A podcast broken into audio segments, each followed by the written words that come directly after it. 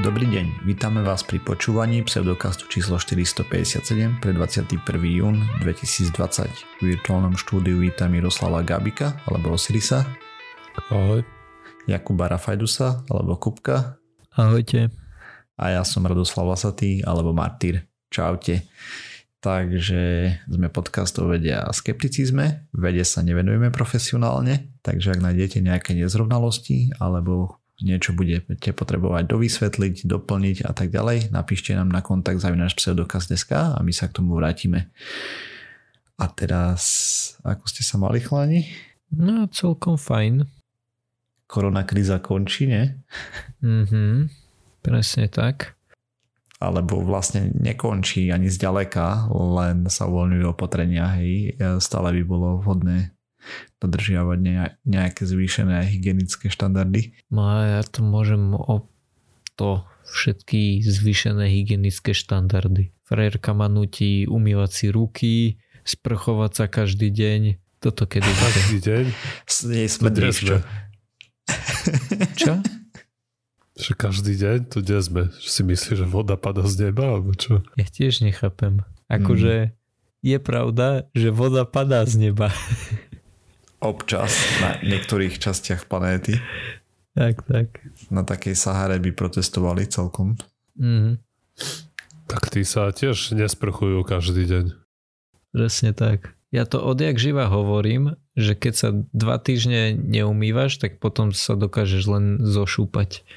Že tá špina sa proste nachytá a potom to, to z neba opadá, hej. Áno, presne tak. Ach jej. Hm. Čo to znie jak ďalšia kubková praktická rada. Mhm. Mimochodom, čo sa týka praktických rad z pseudokastu, som si všimol uh, zanietenú debatu na Discorde o farbe spodného prádla.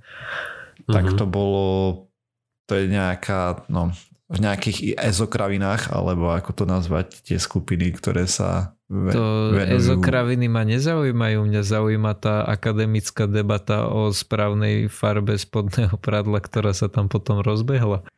Dobre, ale to není vhodné do podcastu priamo, hej, takže prasačinky necháme na Discord. dobre, dobre. A poďme sa pozrieť asi na nejaké skeptické témy, nie? Alebo tak. Ešte nie. Ja som sa chcel pochváliť, práve varím pivo. Som musel od toho odbehnúť, nechal som tam paťku pri tom. Mm-hmm. Tak dúfam, že to nevykypí. Si sa dal normálne chmelové nejaké, alebo nejaké jačmenné, alebo také dačo? No áno. To je, už som jedno robil. Nie som si istý, čo som to tu spomínal, lebo tak nejak som zistil, že e, potom ako som spravil to prvé, tak som to povedal asi každému, koho poznám až som bol sám sebe otravný, ale tak nejak som si nevedel pomôcť. Takže mm-hmm. neviem, či som to už spomínal tu. Určite sme sa ja o tom bavili, ale neviem teraz, či v podcaste priamo, alebo nejak pred, po, alebo mm. po nahrávaní. No, prvé, ktoré som robil, tak som robil z takého sirupu, že to som proste iba vylial, hej, hej. rozriedil a vybavené. A teraz som si povedal, to že... pančované, hej. Nie, ono bolo dobré, len... Uh... To jak zmrzlina z prášku, to nemôže byť dobré. no, skôr by som to prirovnal ako, ako džus z koncentrátu. Hej. Tak... No aj mimochodom, to aj zmrzlina z prášku môže byť dobrá, aj keď je správne mm. spravená, mm. takže... No jo. A, tak ale teraz som si povedal, že idem vyšší level lebo už som to skúsil raz tým jednoduchším spôsobom, takže už som uh, vlastne profesionál. Už tak si som si povedal, že... hej, teda. No. Úplne. A, tak som si povedal, že idem na to tým uh, zložitejším spôsobom, že idem variť normálne, že vyvárať jačmeň a potom do toho pchať chmeľ a tak. Mm. Tak som zvedavý, čo z toho bude. Tak veľa šťastia, no. No, vďaka. Také 4 epizódky uh, ďalej, čiže teraz je 4, 5, 7. Mm-hmm. Tak v 4, 6, 1 by som už mohol pri nahrávaní aj piť. Nebol by si prvý. Takí tu už boli, čo popíjali pri nahrávaní. Tak, tak. potom grgali do mikrofónu a strihali to na začiatok epizód. to tak. No a poďme sa pozrieť na skeptické veci nejaké.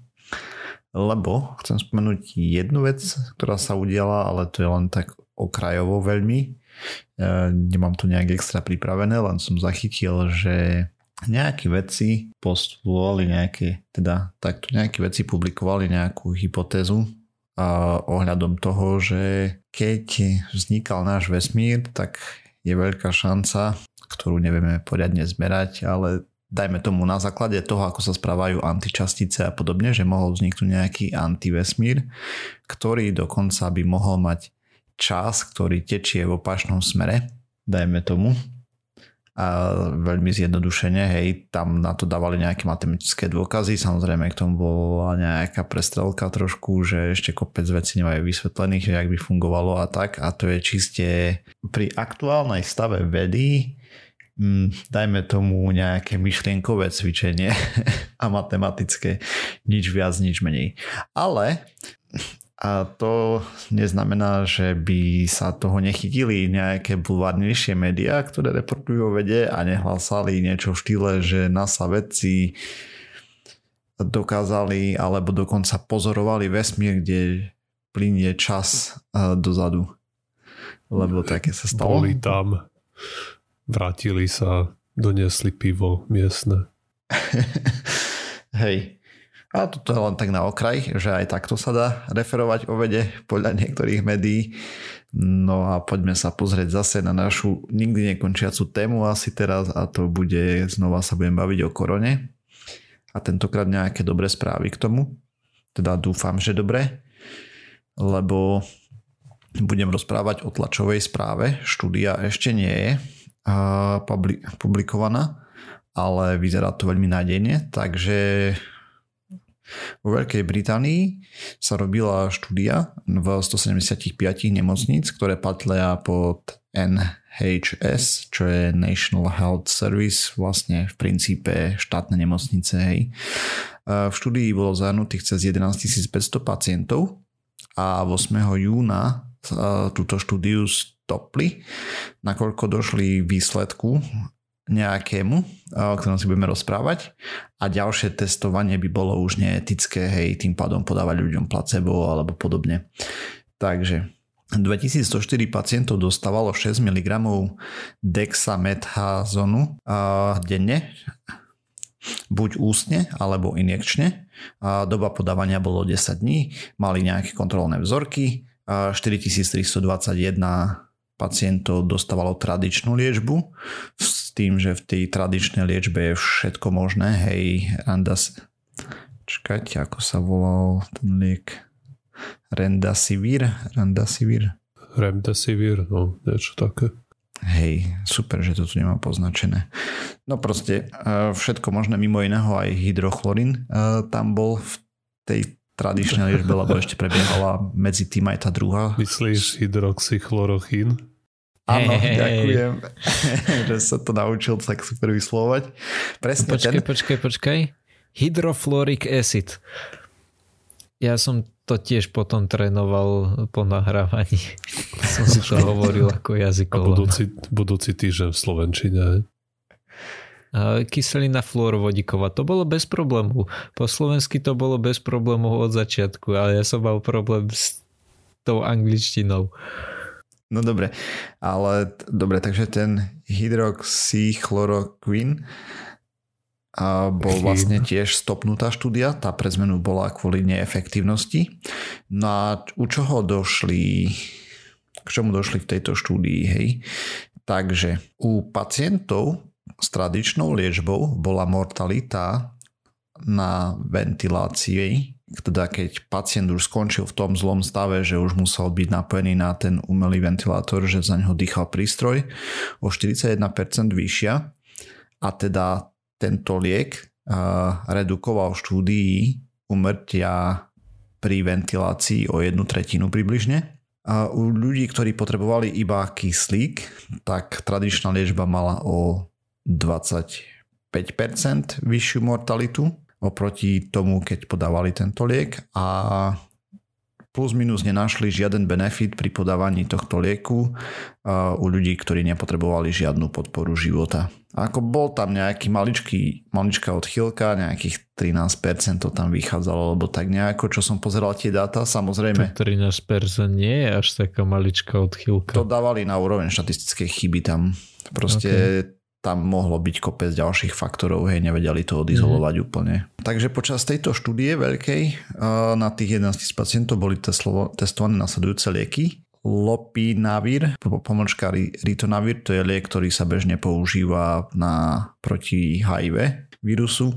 A potom tie nízky, nízke dávky tohto steroidu, dexametazonu. A ten sa zvyčajne používa na redukovanie zápalov. A spomínaný hydrochloroquín, hydroxychloroquín, ďakujem. Chlorochín.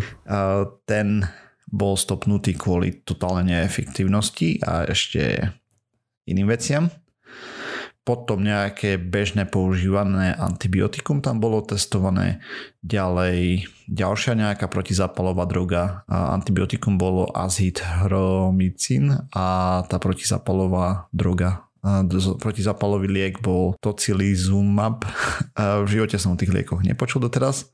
A potom ešte v tú štúdii bola zahrnutá aj metóda liečby, keď podávali pacientom plazmu od darcov, ktorí sa zotavili už z COVID-19 ochorenia a vlastne tá plazma obsahovala protilátky na SARS-CoV-2 vírus. Tento liek, tento steroid, e, dexametazon, podľa tejto stlačovej správy z toho vyšiel najlepšie, ako som už spomínal, hej. V priemere to brali tak, že na 8 pacientov cca jeden je zachránený, hej, tak to uvádzali v tej tlačovej správe. Samozrejme na lepšie dáta si musíme počkať, lebo spomínali tam aj tretinu redukcií, hej, takže na 9 by to mali byť traja, na 8 jeden nesedí, nesedelo mi to úplne, takže, ale plus minus sú z toho nadšení e, lekári, lebo je tu nejaký pokrok. Samozrejme, není to, že teraz nás to vytrhne z epidémie alebo podobne ale zachla- zachrániť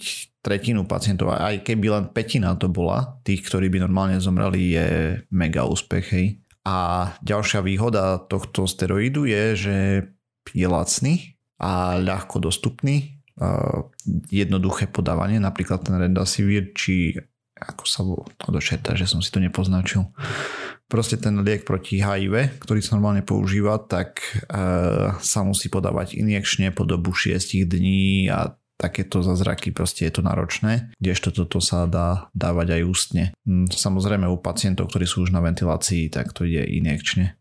A to je tak v skratke k tomuto. Treba ešte raz zdôrazniť, je to iba tlačová správa, avšak od legitímnej inštitúcie. Pírajú štúdia by mala ísť každú chvíľu. Oni to aj uvádzali, že to publikujú čím skôr, lebo ako aj stopli tú štúdiu, že už nedávali ľuďom placebo ani inú liečbu, lebo toto sa ukázalo ako efektívnejšie, tým pádom všetko ostatné neetické, hej, proste nebudú riskovať u ľudí život. Aj a tak. Takže uvidí sa potom ďalej samozrejme, lebo to sa bude skúmať ešte a zároveň tento steroid má nejaké vedľajšie účinky, dosť nepekné, takže preventívne by si ho ľudia v žiadnom prípade dávať nemali. To je ďalšia vec, jedine keď sa potvrdí ochorenie a v tých kritickejších štádiách, lebo ukazuje sa, že ak je nejaký benefit pri ľudí, u ľudí, ktorí sa nedostali do nemocnice, tak bude veľmi, veľmi malý a možno to narobí viacej zloby. Aj už u tých kritickejších stavoch tam je to už potom risk-benefit zas, risk-benefit analýza znova a teda risk versus zisk, čo môže pacient získať tou liečbou a čo stratiť. Aj, tak steroidy nie sú lieky, čo by človek chcel užívať len tak. Samozrejme. No, keď tým nemá čo získať, niečo podstatné. A hovorili tam tebars, či tí ľudia boli kratšie na tom ventilátore, keď im to dali, alebo sa nie, im... v tej tlačovej správe to nie je. Len, že proste sa mortalita... odvratili úmrtia. Hej. A hej. Okay. A nes, nespomínali tam dĺžku. A ako vravím, hej, proste tlačová správa, reálna štúdia vyjde možno o mesiac alebo podobne. Len chceli dostať slovo vonku, ako sa hovorí, hej, že proste vyzerá, že je to fakt účinné a určite mm. na to bude oveľa viacej štúdií tým pádom takisto ako bolo na ten neslávny Trumpov uh, nezmysel, keď zase namiesto toho, aby nechal rozprávať vedcov, tá spravil z toho politickú záležitosť. Hmm, snad to dopadne lepšie ako tá štúdia, čo aj vyšla v tom Lancete na ten hydroxychlorochyn, ktorú potom museli stiahnuť. Mm-hmm. A s vakcínami je to ako? Už vieme o niečom? Nie. Že ja posledne, čo som zachytil, ako moc to nesledujem, ale proste, že sú vo vývoji a neviem koľko XY už má povolenie na testy na ľuďoch. Hej, to sme, o tom sme tu aj rozprávali, ale okrem toho žiadny ďalší update nebol. Aspoň som nedostal za zmienku. Hej. Mm-hmm. Proste sú tam nejaké inkrementálne postupy, ale nejaký prielom alebo že by niečo mm-hmm. bolo available. Akurát som niekde zachytil, že nejakú vakcínu, že už sú pripravení, že do konca roka neviem koľko miliónov dávok chcú mať vyrobených. Mm-hmm. Ale že by niečo bolo schválené alebo von normálne, tak to som, to som určite nezachytil. No, a počujte, čo sa týka korony. Uh, mám kamarátku, ktorá uh, rada zdieľa rôzne konšpiračné záležitosti. Ona uh, v tom zdieľaní tam presadzuje takú myšlienku, že teda celý vírus bol len na to, ako zahnať ľudí domov, zotročiť, zbaviť práv a tak ďalej. A že teraz hej, sa snažia ľudí vyhnať, zotročiť a tak ďalej pomocou protestov v USA. A čo ma zaujíma je to, že ako je možné, že sme nevideli, respektíve dobre, nie že nevideli, ale minimálne ja som nepočul uh, o nejakom šialenom naraste prípadov v USA, lebo by som očakával, že pri takých masovkách, ako sú tie protesty, sa nevyhne človek tomu, že... Treba počkať že... na výsledky, hej, to je ešte dosť skoro. A je to dosť skoro, lebo ja mám pocit, že tie protesty začali možno 3 týždne dozadu. A to už je akože no, určite vidíš, inkubačná doma, doba, je to, je to určite už presiahnutá, takže podľa mm-hmm. mňa už tie, ten náraz by sme mali vidieť. Mm, tak ty ten náraz uvidíš až pri testovaniach, hej, takže keď sa no, netestuje výrazne viacej. Nemyslím pri testovaniach, protest... ja skôr myslím pri uh, obsadenosti nemocnic. No, neviem, uvidíme. Ako ne, ne, ne, nesledoval som to, že ako to tam narastlo po tých protestoch a či vôbec nejako Tiež výrazne, neviem. hej. Počkaj, rýchlo teraz kliknem. Tak neviem, ako vieš, denný naraz plus 10 tisíc uh, je aktuálne v Amerike, tak to neviem, či je viacej, než by to bolo bez tých protestov, alebo menej. Na to by trebalo asi nejakú špecifickejšiu štúdiu. Podľa mňa 10 tisíc za deň je viac než dosť. Hej. Mm-hmm. Druhý za tým sú, keď tak zbežne pozerám, asi Rusi plus 7 tisíc. To akože áno, keď som teraz veľmi rýchlo vygooglil mapu, tak eh, hej, tie narasty sú, tak, tak fluktujú, hej, že od povedzme plus 10 do plus 30 tisíc.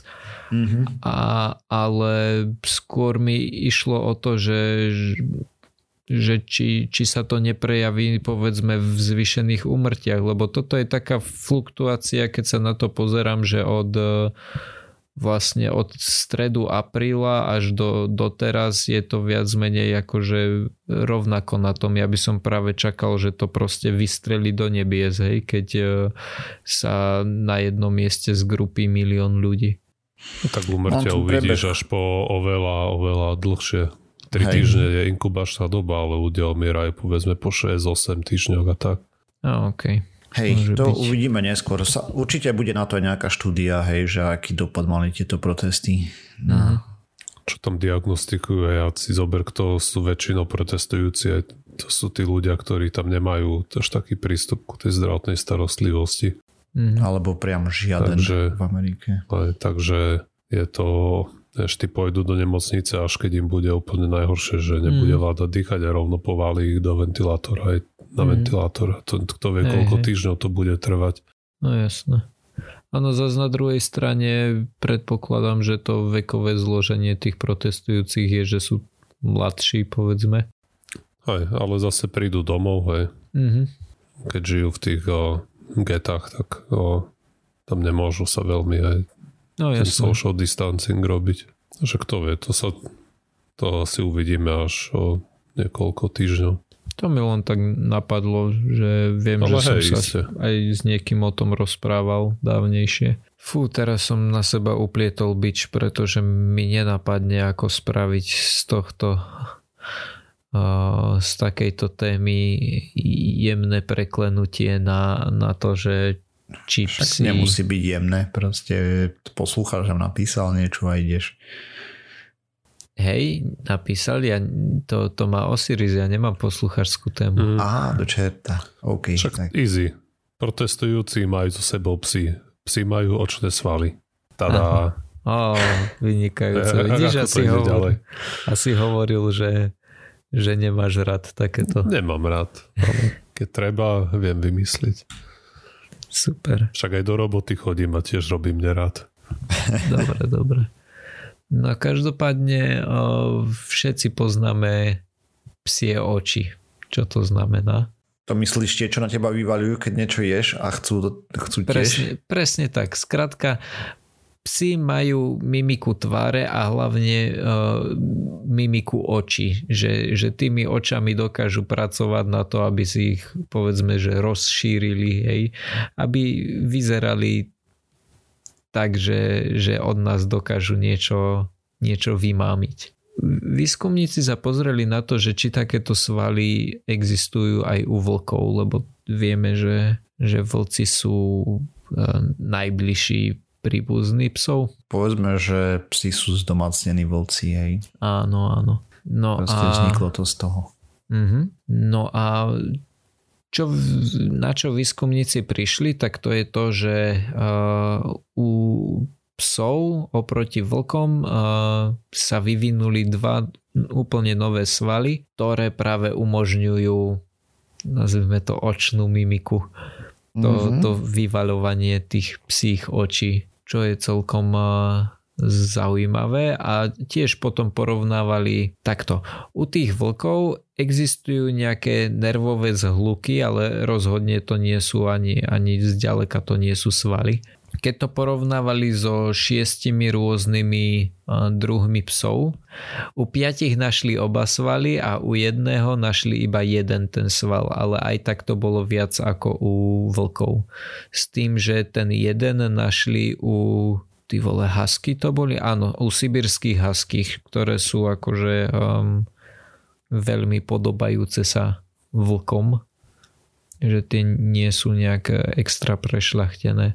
No a je, je teda zaujímavé, že toto sa mohlo stať, alebo teda, že psi sa od vlkov začali oddelovať niekedy 33 tisíc rokov dozadu a že napriek tomu, že pravdepodobne to nebolo nejaké, nejaké um, ako povieš, keď chceš niečo dosiahnuť. Ne, nejaké cieľené, cieľené kríženie zo strany človeka, ale že napriek tomu ten, ten evolučný tlak na, na tie psy, ktoré si toto vyvinuli, bol enormný, pretože tie svaly sa vyvinuli pomerne rýchlo z toho evolučného hľadiska. Mm-hmm. Um, tak asi um, také tie tí havaní s veľkými kukávlami. No áno vieš, mali viacej jedla, dajme tomu, alebo podobne od ľudí, lebo dokázali vymamiť a tým pádom Áno, presne tak. Tlak. Mm-hmm. Uh, myslím, že v iných výskumoch, uh, ktoré sú spomínané tuto v článku k tejto konkrétnej štúdii, tak spomínajú, že napríklad tieto psy uh, hýbali tými svalmi alebo obočím, ak to tak nazveme, hej, ale tými svalmi hýbali podstatne, podstatne menej, keď sa na nich človek nepozeral. Mm-hmm. Uh, ale keď mali nejaký očný kontakt s človekom, tak ich začali využívať, čiže uh, je z toho aj z toho je vidieť, že, že tieto svaly sa vyvinuli práve kvôli ľuďom. Myslím, že, že je tu spomenutý zase iný výskum, ktorý, ktorý hovorí o tom, že um, ľudia dávajú prednosť um, veciam, ktoré dokážu, dokážu napodobňovať povedzme bábetkovskú tvár. Hej, že, že pokiaľ dokážu povedzme rozšíriť tie oči, tak e, ľudia to berú, že je to krajšie. Uh-huh. Aj roboty sa ľuďom páčia, keď dáš na nich oči. Uh-huh. Áno, a hlavne, hlavne keď sa tie oči dokážu rozširovať tak práve takým spôsobom, práve takým spôsobom, ktoré, ktorý pripomína práve toto. A Paťka mi práve hovoril, lebo ona študovala kinológiu, že jediné psy, ktoré toto nedokážu sú malamuty. Tiež vyzerá ako, ako skoro vlk. A, a ja mhm. som dokonca v štúdii našiel, že haskáči to tiež úplne nedokážu. A ona súhlasne kýva hlavou. Takže mám aj z takéhoto zdroja to potvrdené. Ešte spomínali výskumníci, že, že by hm, že funguje výskum na napríklad sibírskych líškach, ktorý by mohol byť e, zaujímavý, čo sa tohto týka, pretože je to zase iná, iná odnož, tá evolúcie, na ktorú keď sa pozrieme, tak uvidíme zase niečo, e, niečo spoločné s týmto. Hej, tu treba ešte spomenúť, e, že sme o tých sibirských lískach rozprávali v niektorej zo starších častí. Mm, to áno. sú tie, ktoré vlastne e, ruskí vedci šľachtili dlhú dobu a mm-hmm. teraz predávajú z nich líšťata. Len tak mimochodom e, tie líšťata majú takú zemavú vlastnosť, teda to majú niektoré psy, že keď sú veľmi vzrušené, tak sa vlastne popíšajú. Mm-hmm. Hej, že proste sú také toto pritulné a toto náchylné na ľudský uní a potom sa rozrušia a trošku im ucvrkne. mm-hmm. No dobre. A asi Osiris posluchárska téma? Jedného dňa, bližšie nešpecifikovaného, nám poslucháč Miroslav napísal návrh na tému. Píše, že v okolí Pieša a Trnavy používajú pestovateľ ovocia alebo v čase e-mailu, alebo čo to je, používali. Dela na rozstreľovanie zárodkov krup v burkových mrakoch, teda po anglicky hell cannon a ľudia si okolo ľudia okolo si začali spájať s nedostatkom zrážok, dela vraj rozstrieľajú mraky a potom neprší, že dokonca aj petícia proti ich používaniu. Logické argumenty neza, nezaberajú. Vlastne Miroslav sa zaujíma, ako to naozaj je.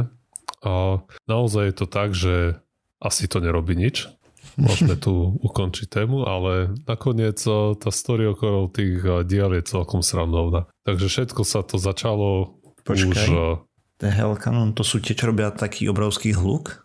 Hej. OK.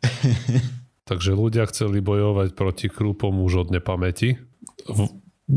Proste inštinkt ľudstva zjavne podľa všetko je, keď sa niečoho bojím alebo to nemám rád, tak to skúsim zastreliť a čo dodnes môžeme pozorovať v USA napríklad.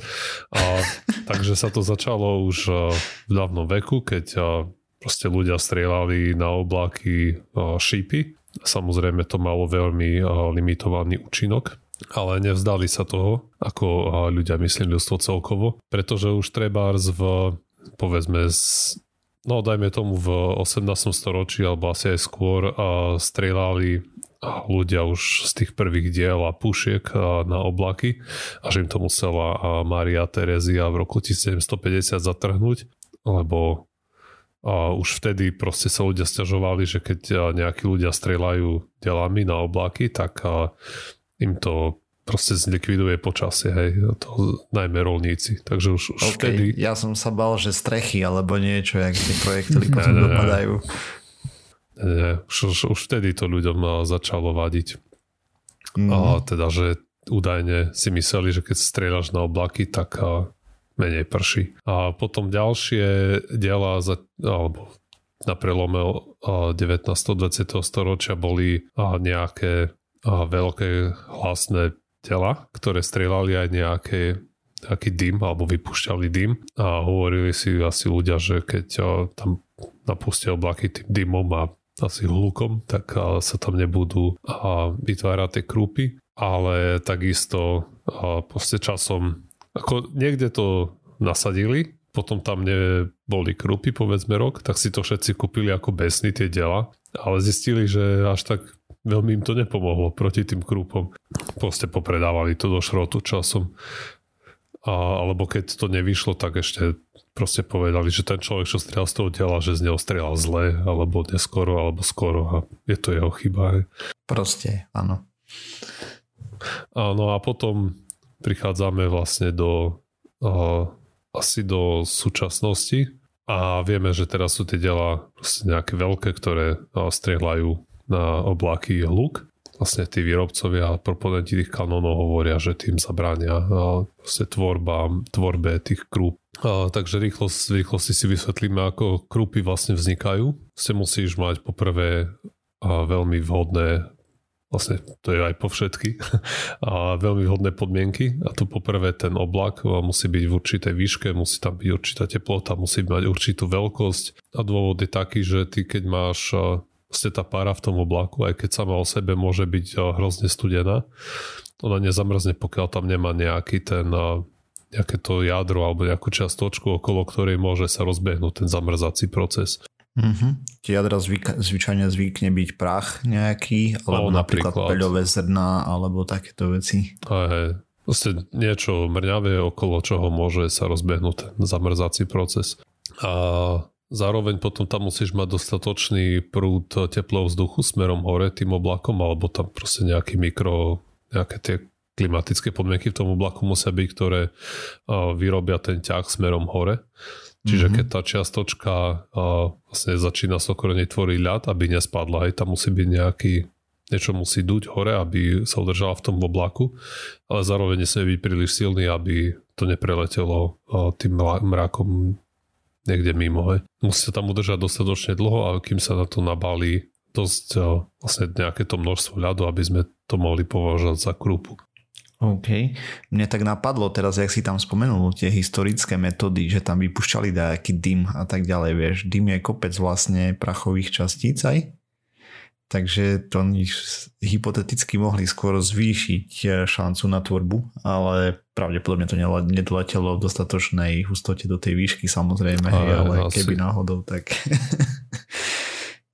o, no aj tým proste to je jedno. A musia tam byť tie dobré podmienky, aby sa ten, tá krúpa vyformovala a potom niekde skýdla. A tým, že tie podmienky musia byť takéto dosť špecifické, tak to dochádza aj v tých oblakoch Vlastne nedochádza to v celom tom veľkom oblaku, ktorý musí byť dosť veľký, aby to celé obsiahol, ale z pravidla to má šírku tak do jedného kilometra a teraz ten oblak cestuje nejakou rýchlosťou, takže väčšinou keď tie krupy padajú, tak je to povedzme pás, ktorý je široký 1 km a je dlhý niekoľko kilometrov, kým to sa vypadá aj úplne. Mm-hmm. No, a sú nejaké metódy, ako sa dá zistiť, či ten oblak, ktorý sa na teba rúti a obsahuje krupy alebo nie. A sú na to nejaké a proste máš nejaké analýzy, dá sa to radármi robiť, a sú tam nejaké, a, že je jeden typ radárov, ktorý to samo sebe nevie dobre rozlíšiť a tých, tých je väčšina a potom si je nejaký iný typ, ktorý, neviem, či chcem povedať dvojpasmový, ale určite nie je dvojpasmový. Tam bolo niečo dvoj, niečo iné, ale nemám to úplne poznačené, lebo proste som na to zabudol. a, alebo počkaj, ja to nenájdem. OK, takže je, sú tie single polarization radar, teda jedno polarizačné radári a potom sú dual polarization duálna polarizácia, neviem presne ako to v rýchlosti teraz preložiť. A tie vedia, proste tie vedia zistiť rozdiel medzi tvarom kvapky, že dážď a versus krúpa. Mhm, že tie jednopolarizačné vedia len povedať, že tam niečo ja nevedia povedať, či je to dážď a krúpa, hej, no, alebo... Aj musíš to skombinovať s, dat, s datami z iných zdrojov a inými meraniami mm-hmm. a potom môžeš urobiť nejaký vlastne edukovaný odhad, či je to krupový oblak alebo nie. A že tie dual polarizačné, že to vedia lepšie. Ale tých je zase oveľa menej a rozhodených a treba po Európe. Lebo tým, ako tie podmienky na tie krupy musia byť špecifické, tak sú len na svete, len na nie, niektorých oblastiach proste krupy nebudú, lebo tam tie podmienky bude nastaviť vôbec alebo veľmi zriedkavo, kdežto v iných je to oveľa bežnejšie. OK, takže teraz takto sa to dá zistiť, či k tebe idú nejaké... Aha, vidíš, a ešte som zabudol povedať, ešte medzi tým, ako sa ničili tie oblaky v histórii, tak ešte tam strieľali aj rakety na nich. A že to bolo a popri tých zvukových dielach si povedali, že prečo tam nehodí nejakú výbušninu, ale to zistili, že tiež veľmi... Vlastne teda takto. Oni zistili, že keď začne, začnú padať krúpy a oni v tom momente začnú strieľať na oblak e, rakety, ktoré tam vyniesú XY kil TNT a tak e, krúpy proste začnú padať menej, až počase úplne prestanú. Najprv boli všetci ľudia radi, že on paráda, že sme na to kapli, ale potom proste niekoho napadlo povedať, že no hej, ale tak krúpy tiež zvyčajne padajú pár minút, z toho sú najhustejšie na začiatku a postupne ich páda menej a menej, až nakoniec prestanú. Takže keď sa robili potom nejaké detálnejšie pozorovania, experimenty, tak zistili samozrejme, že tie rakety nerobia nič. Že tam by toho TNT museli vynášať o mnoho, o mnoho viac než tých pár kil, aby to vôbec niečo urobilo. Mm. A to je celkovo aj problém tých dnešných kanónov proti krúpom. A tie dnešné teda fungujú alebo hovoria, že fungujú tak, že tam dochádza k nejakým výbuchom a vlastne nejaké chemické zlučeniny sa tam zapalujú asi. Acetylén. Acetylén, no a tie urobia boom a tí výrobcovia tvrdia, že tá zvuková vlna, neviem, spôsobí nejaké špecifické správne prúdenie v tom oblaku, ktoré zabráni tvorbe tých krúp, že tam naruší to ekvilibrium, alebo proste nejak použijú tam nejaký ten pseudovedecký žargón, ktorým to vysvetlia. Aj keď, keď sa to meria, tak je jasné, že to nie je proste možné aby to fungovalo tak, ako oni hovoria. Podľa nejakej štúdie, ktorú som našiel, je, hovoria, že na to, aby to nejak zmysluplne narušilo formovanie tých krúbov vlaku, tak tam potrebuješ urobiť tlakovú vlnu o sile 300 hektopaskalov, kdežto bežný ten protikrupový kanón má tak 1,3 hektopaskalov v 100 metrovej vzdialenosti. Hej, a potom to geometrickým radom klesá, predpokladám presne, že to klesá kvadraticky, takže keď ty strieľaš mm. zo mhm. zeme na oblak, čo je alebo krúpy, ktoré sa formujú vo výške povedzme 4 km, tak jasné, že to, to je úplne zbytočné a jediné, čo tým dosiahneš je to, že ťa budú susedia nenavidieť. No vlastne, veď e, krupový oblak je kedy aj burkový, nie? Či no, z krupových nie, nie to, nehrmi? No a to je aj ďalšia výčitka, ktorú ľudia hovoria, že predsa bleska a vytvorí oveľa väčšiu zvukovú vlnu ako ten kanón a krupy padajú aj tak, aj keď zahrmí. Mm-hmm. Takže asi tak. Ale samozrejme nedá sa jednoznačne vylúčiť, že to nerobí vôbec nič kvôli tomu, že sa nedá urobiť poriadna štúdia. Kvôli tomu samozrejme, že počasie je veľmi nevyspytateľné. Mm-hmm. A nevieš proste dopredu povedať, koľko, keď vidíš nejaký oblak, tak nevieš, koľko krúpov spadne a nevieš to porovnať. Mm. A nevieš odmerať, aký rozdiel urobí ten. Možno, že chápeš, možno, že tie kanóny o 10, že spadne tých krúpov o 10% menej. Neviem, prečo by to tak malo byť, lebo to mm. tak trošku odporuje našim doterajším znalostiam fyzike asi, ale odmerať to nevieme. Hej. Hej, to by si musel najprv dopredu vedieť, koľko reálne má z nejakého obláka padať tých mm-hmm. No a nevieme zatiaľ vyrobiť oblaky v labaku? Vieme.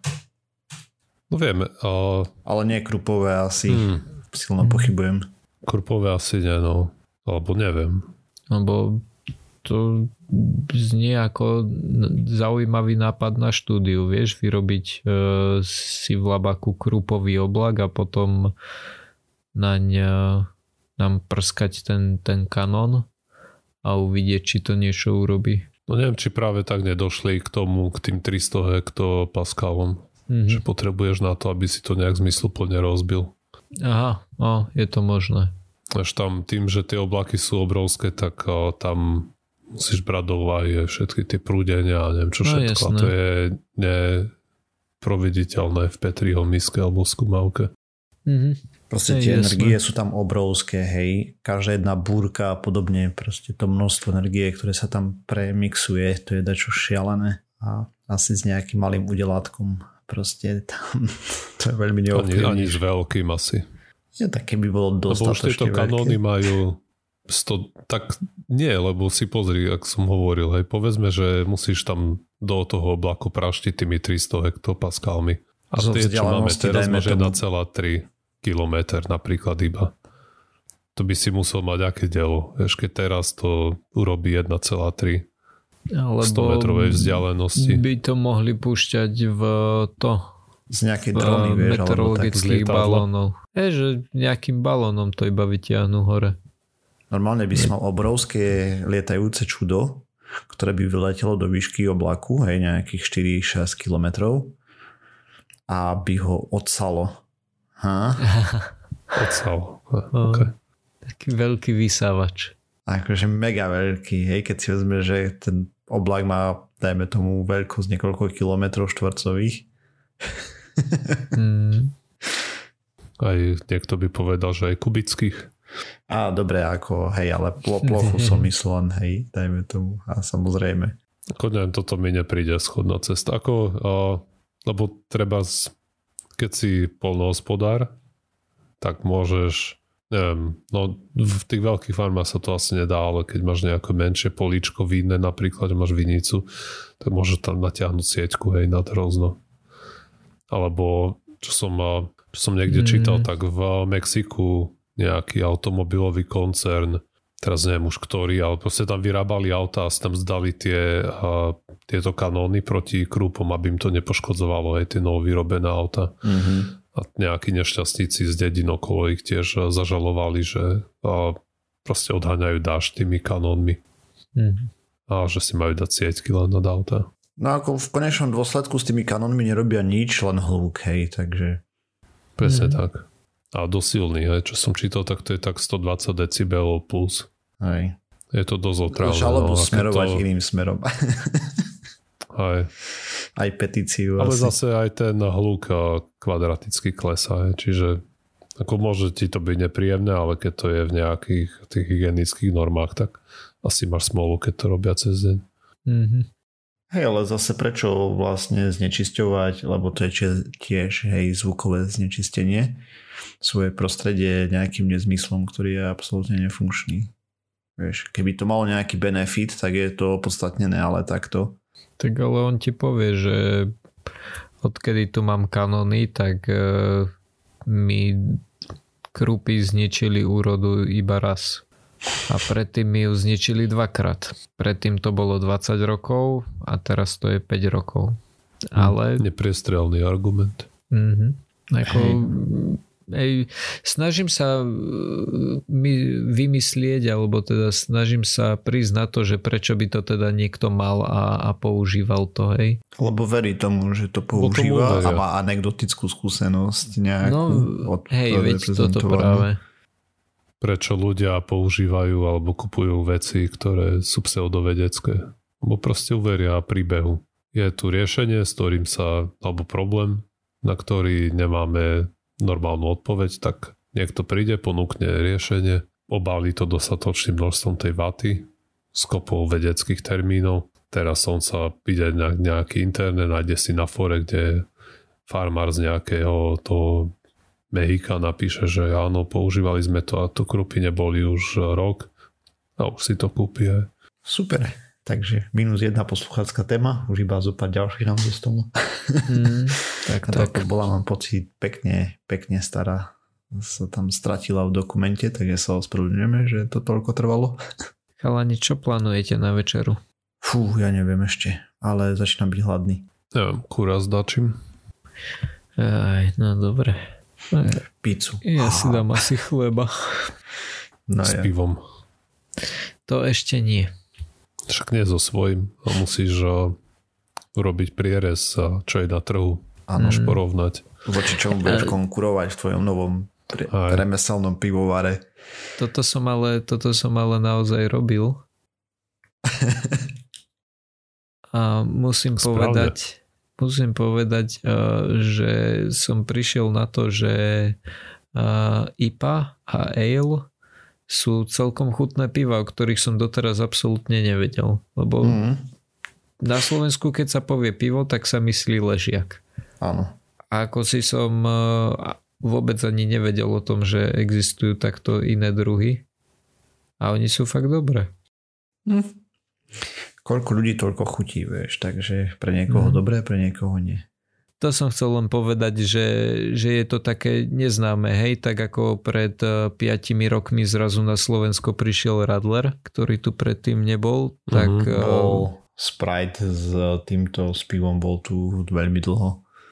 Áno, ja, ale... sa to Radler a musel si to objednať ako proste, aby ti to namiešali v hospode. No jasné, ale nebolo to nejaké všeobecne populárne. známe alebo populárne, áno. Mm, okay. A teraz uh, mám taký pocit, že ten ale a IPA sú tiež také, že z, zrazu o nich uh, je trošku viac vedomostí medzi, medzi tak neviem, ja to registrujem už niekoľko rokov, že existujú pivovary po Košiciach, ktoré sa na to sústredia. Mm-hmm. Alebo teda nepivovary, ale bary, kde to predávajú. Hej, hej. Aha. No a tým, že ja, ja takto ani, ani že malé pivovary nesledujem, ani takéto špeciálne bary, tak e, práve preto mi to udrelo do očí až teraz, lebo to začalo robiť čo to Šariš? Mm. Šariš má nejaké a, a tak, že ja ako človek ignorantský, musela to doniesť nejaká veľká značka na to, aby som si to všimol a myslím, že nie som jediný. Alkohol je zlý, ľudia by ho nemali piť. Mm-hmm. Ale to kopec ďalších vecí je zlých, ktorý, ktoré by ľudia nemali robiť. A... Hm. Mm. tak vezme, že kyslík vo veľkých dávkach by ťa dokázal zabiť. Všetko vo veľkých dávkach by ťa dokázalo zabiť. No. Aj voda. Mm-hmm sa rozpustil. Rozmýšľali ste niekedy nad tým, že vzduch je možno jed, len mu trvá 80 rokov, kým ťa zabije? Dobre, mm. toto necháme v pseudokaste podľa možností aktuálne a porozmýšľame o tom inokedy. ne, nerozmýšľal som tak nad tým. Dobre. Dobre. Tak to uzavrieme, ne? No, jasné. Potrebujem ísť eh, chladiť pivo. No dobre, OK. Takže Kupko sa ponáhľa preč, takže sme sa dopracovali na záver pseudokastu.